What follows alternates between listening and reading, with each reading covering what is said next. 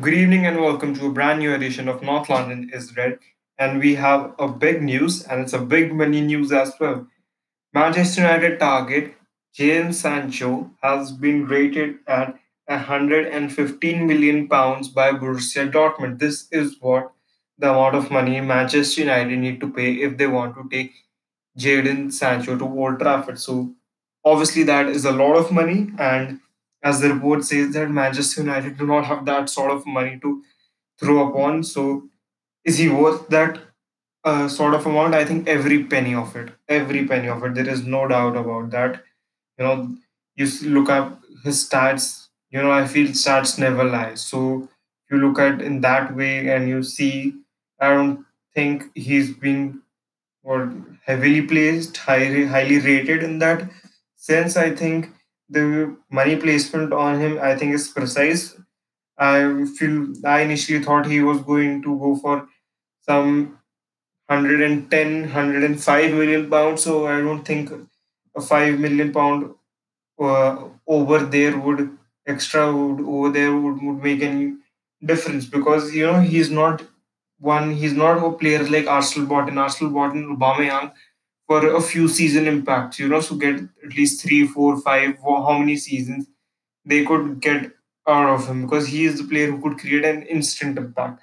And now we look at a J- Jadon Sancho yes he can create that instant impact plus he's an investment signing because you know he, he's young so you're expecting at least eight nine seasons out of him if you if uh, manchester united play that sort of money for him. So he's he's an instant impact investment signing whereas Aubameyang was more of an instant impact signing. It was not actually an investment signing in that sense. So is he worthy of the price put on him? I think definitely there is no doubt about that. But the report says that Manchester United cannot afford him. So how can they afford a player like Jadon Sancho, which is on the priority list with Jack?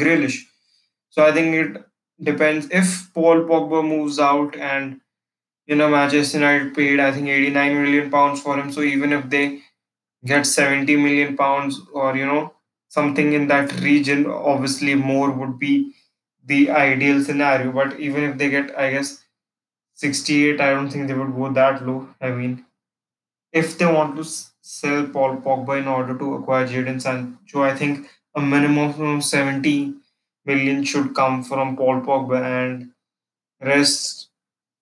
There's not a lot of Manchester United players that could go high, can they? I mean, you look at the team, no one is going to buy Jesse Lingard. Uh, I don't think they want to let go of Rashford. And uh, Mason Greenwood, Brandon Williams, you don't want to leave.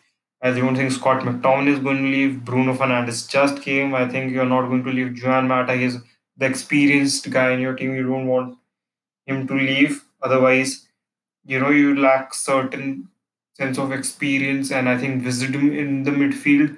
David De Gea is not leaving. I think even Sergio Romero has no plans to leave. I'm just trying to, Anthony Martial is not going to leave there. You know, so there is I'm just trying to figure out where the finances are going to come because they cannot clearly not depend on their revenue because it's on a setback and they're they need to also finalize some deals. I mean, it's going to be very interesting where that money comes from. I mean, the only source of income I can see is Paul Pogba because I think Ole Gunnar Solskjaer got rid of a lot of players that he didn't want.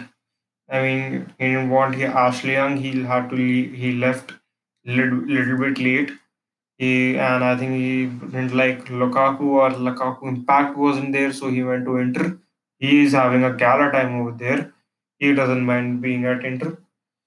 So going to be interesting where that you know remaining that 20 30 million pounds come from.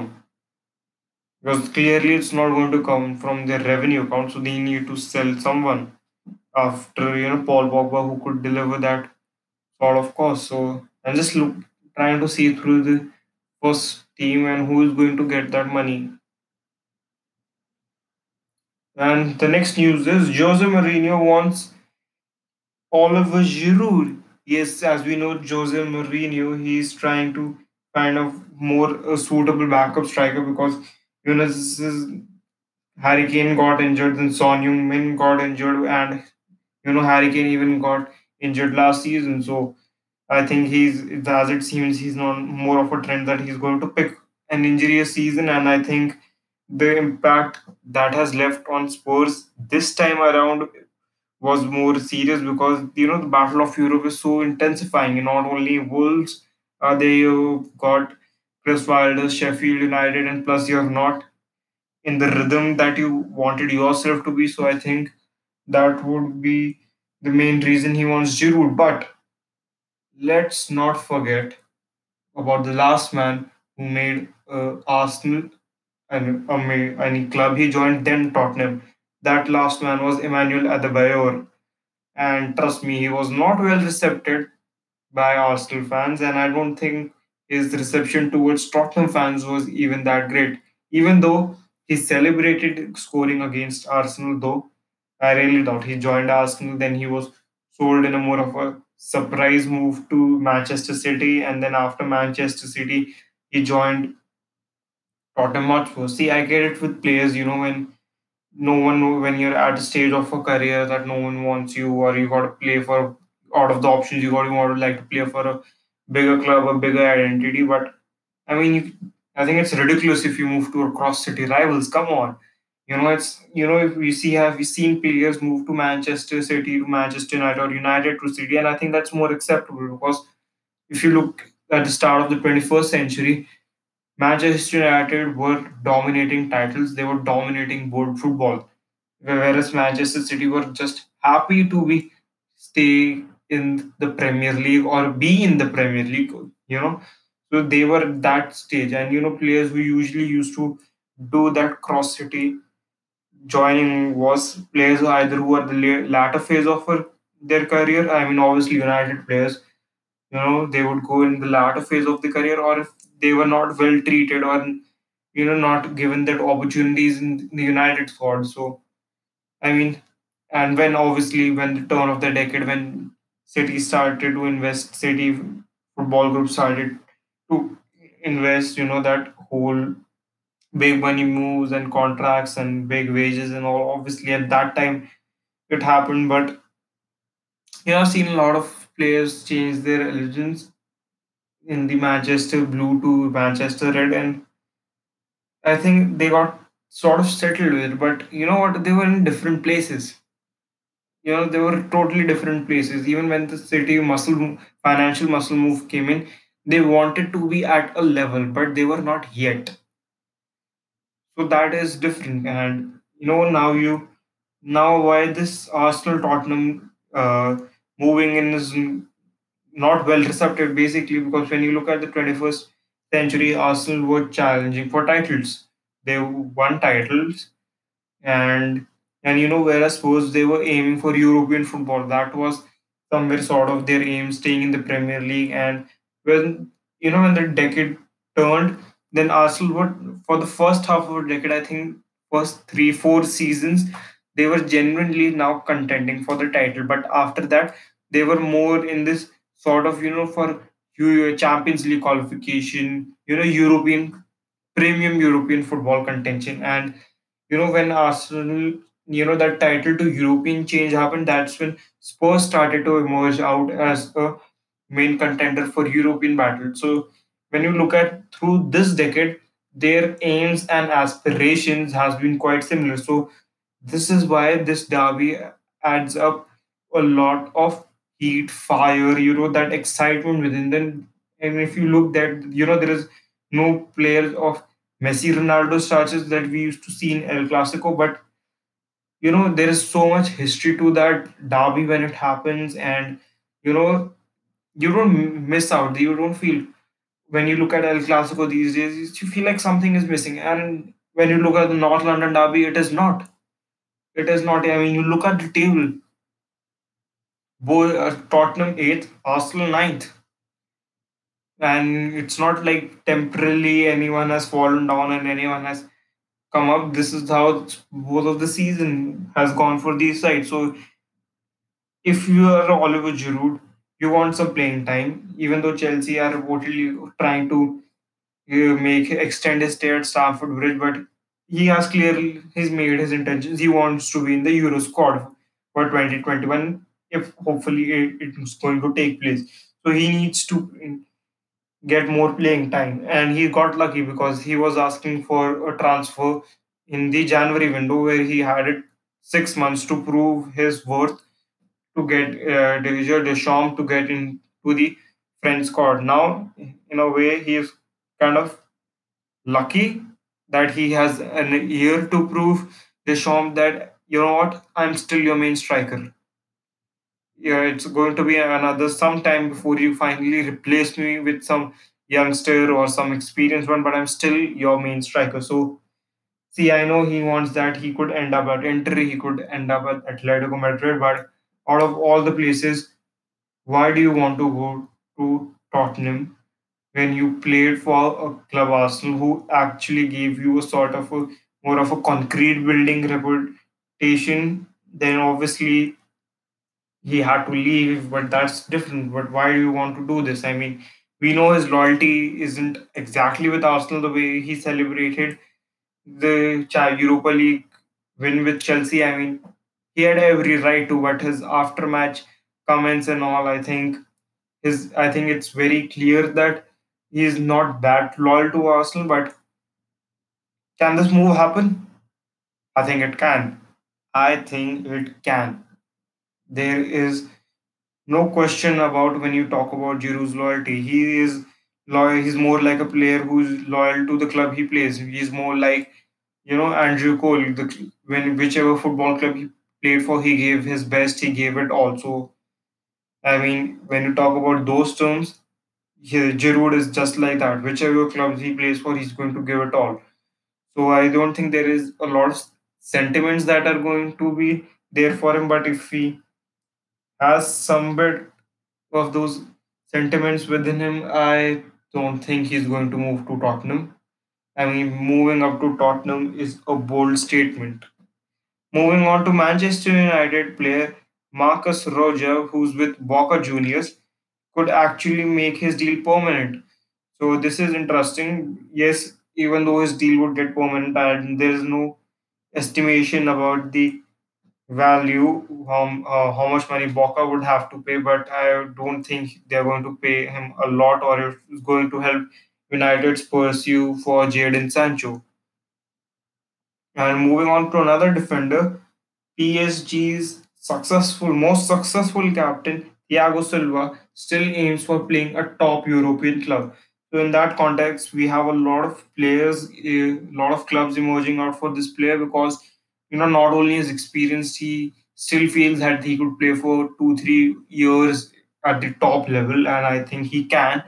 And you know, even if though you cannot play him like you know, if you look at the Premier League aspect, three games every week, even though if you cannot play him, in that way, but he's an experienced player. You want to have this sort of player in your squad, and uh, I think Premier League clubs are very much interested in him. And three of the front runners in the Premier League are Arsenal.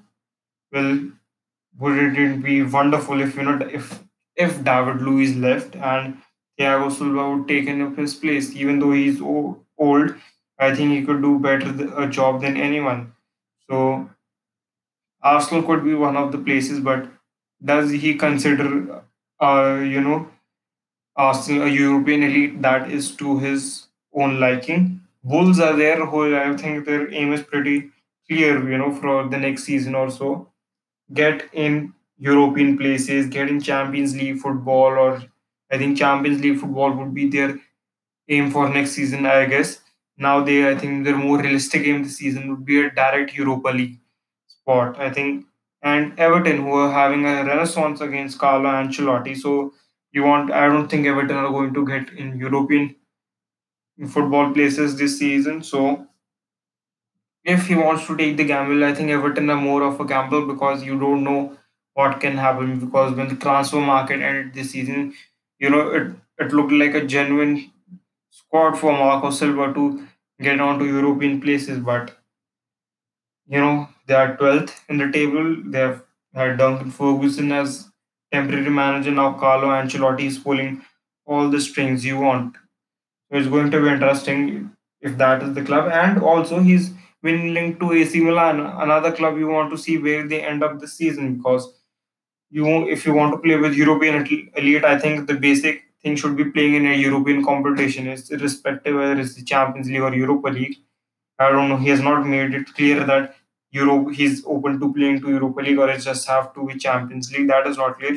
He said that he wants to play. The report said he wants to play with European elite. So I think continental football should be the main approach. So he needs to see which club ends up where. So I think Wolves are going to end up with a European spot. There is no doubt about that. But let's if you want to play for Arsenal, if you get attracted to their history and all, you need to see where they end. I don't think he's interested to play for Arsenal Everton if they end out, out of European spots. And for the final news, Paulo Dybala's contract is going to end in 2020, and there's been some talks that he might go for a new contract, but the report says that he wants a 12 million pound salary per year. So that is some lot of money, some big lot of money that he's asking. So there has not been a reply stance on that where you will actually stand on that, but that's the amount he's asking. So it's going to be interesting if you will are going to leave this starlet or they're going to negotiate with him and what but he you know he is i think he's demanding that sort of money. It's i think it's correct. He has proved his way in the attack you know out of the shadows of cristiano ronaldo. He has a separate identity in the attack. So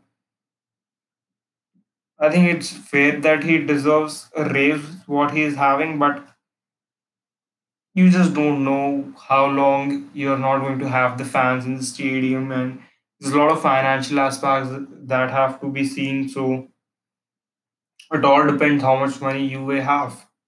So and they're even trying to push from some new players you know because i think when you way you look at that you know uh, leaving this season you Serie A, you're comfortably winning. You're more realistic aim is to get winning the Champions League because they get into the quarterfinals and you know semi-final stages. I think with the finals, but not winning it. I think winning the Champions League is their main priority, and I think that was the, one of the major reasons they signed Cristiano Ronaldo. So uh, last year they got knocked out by Ajax high flying side, even though Ronaldo played his bits in, I think, from the round of 16 from group stages. Then he single handedly won the game against Atletico Madrid in the second leg, and he even scored in the quarterfinals, but all in vain. That golden generation of Ajax eventually went on to the semi-finals, lost on away goals to Spurs, who eventually lost to Liverpool, who got their sixth European crown. Thank you for listening. Stay